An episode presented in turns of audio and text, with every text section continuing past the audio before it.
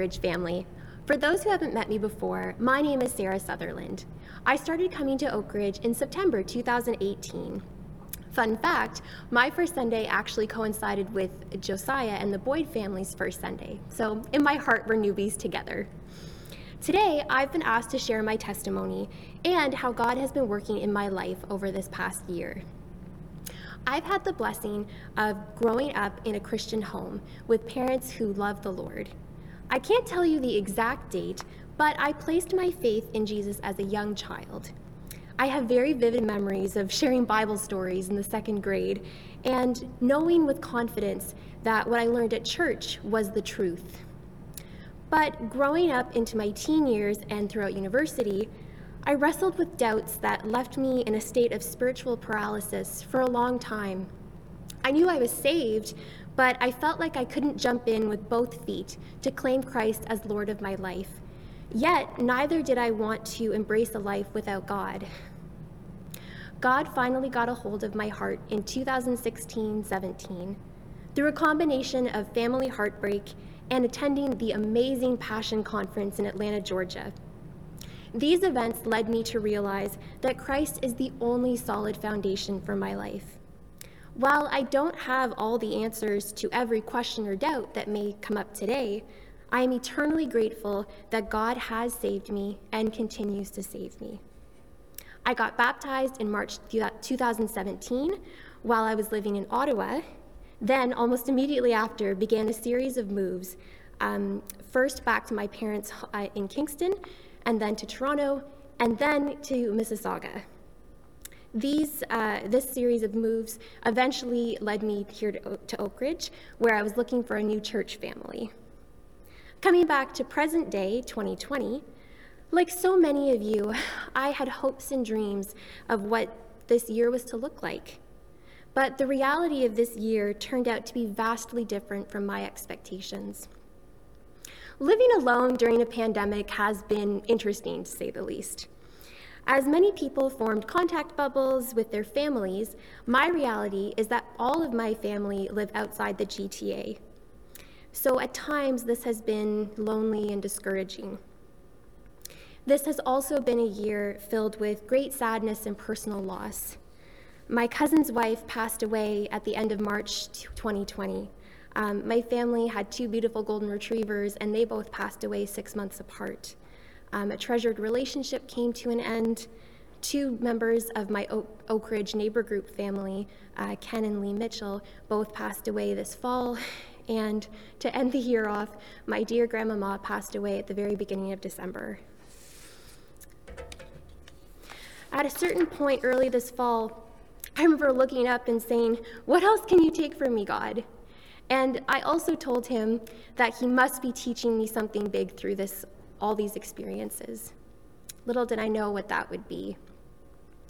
I want to be honest with you all and not just slap on a smile and say that I'm fine.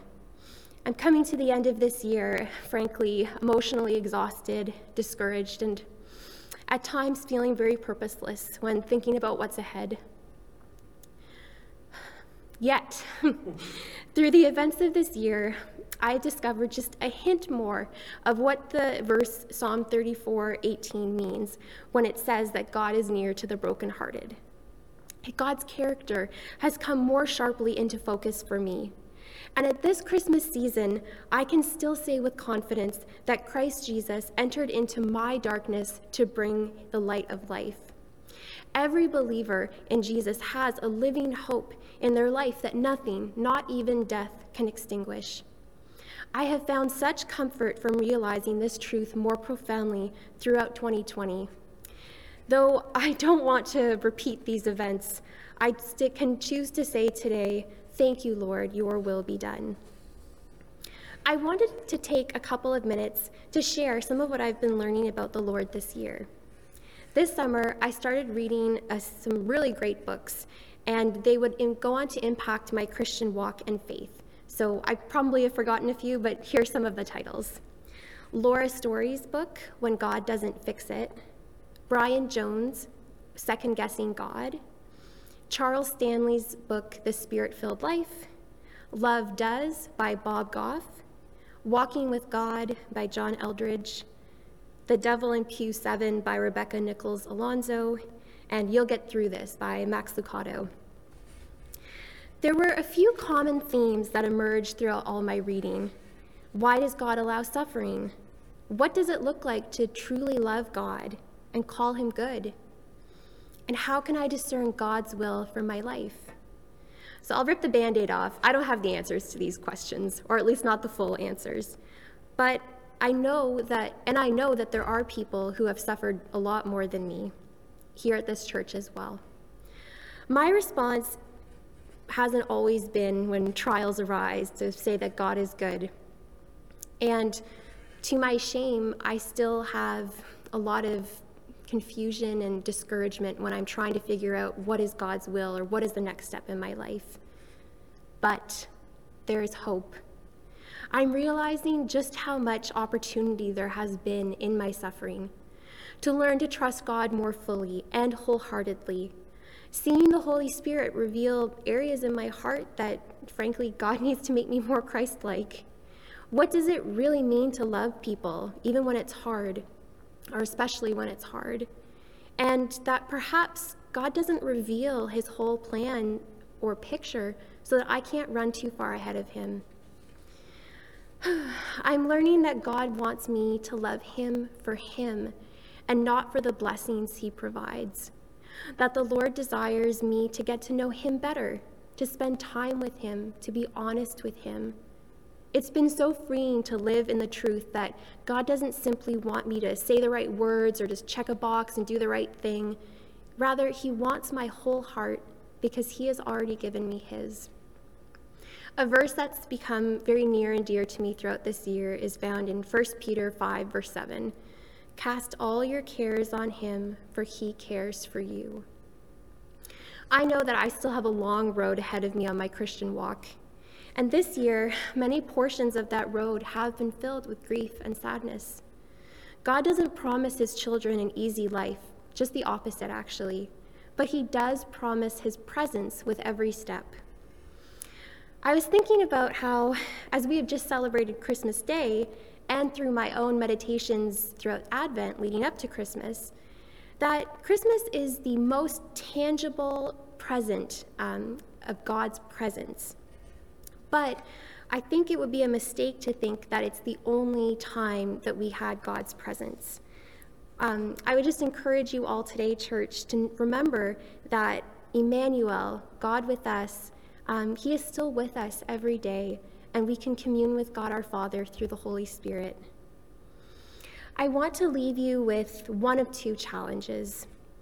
For Christians, believers in the Lord Jesus' finished work of salvation, do you see and appreciate that present of God's presence in your life?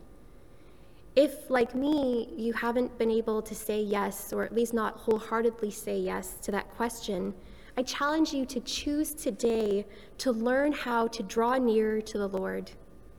And this leads into my second challenge. For those who do not yet know what it is to have a beautiful, intimate relationship with God, are you overcome by the world? Does the view from your doorway seem bleak? Come to Jesus. You won't be problem free, no, but you will have a new and solid foundation on which to build your life. The rock that stands so strong, no storm of life can overcome it. I'll close with two of my favorite verses, and I hope that you can be encouraged today to know that God is faithful, He is good, and He loves me and you beyond our understanding. In Matthew 11 28, Jesus said, Come to me, all who are weak and heavy laden, and I will give you rest. The second verse is James 4, verse 8, which is a beautiful promise that reads Draw near to God, and he will draw near to you. This year, more than ever before, I'm grateful to find peace in these promises and claim them as truth. When you know Christ as Lord, you can do the same no matter what day, month, or year that you're experiencing. Thank you so much for listening, Oakridge family. I just want you all to know that the fellowship and joy that I have found being a part of this body of believers has been a true blessing this year. So thank you so much to all who have really been God's hands and feet to me. So once again, Merry Christmas and a very Happy New Year.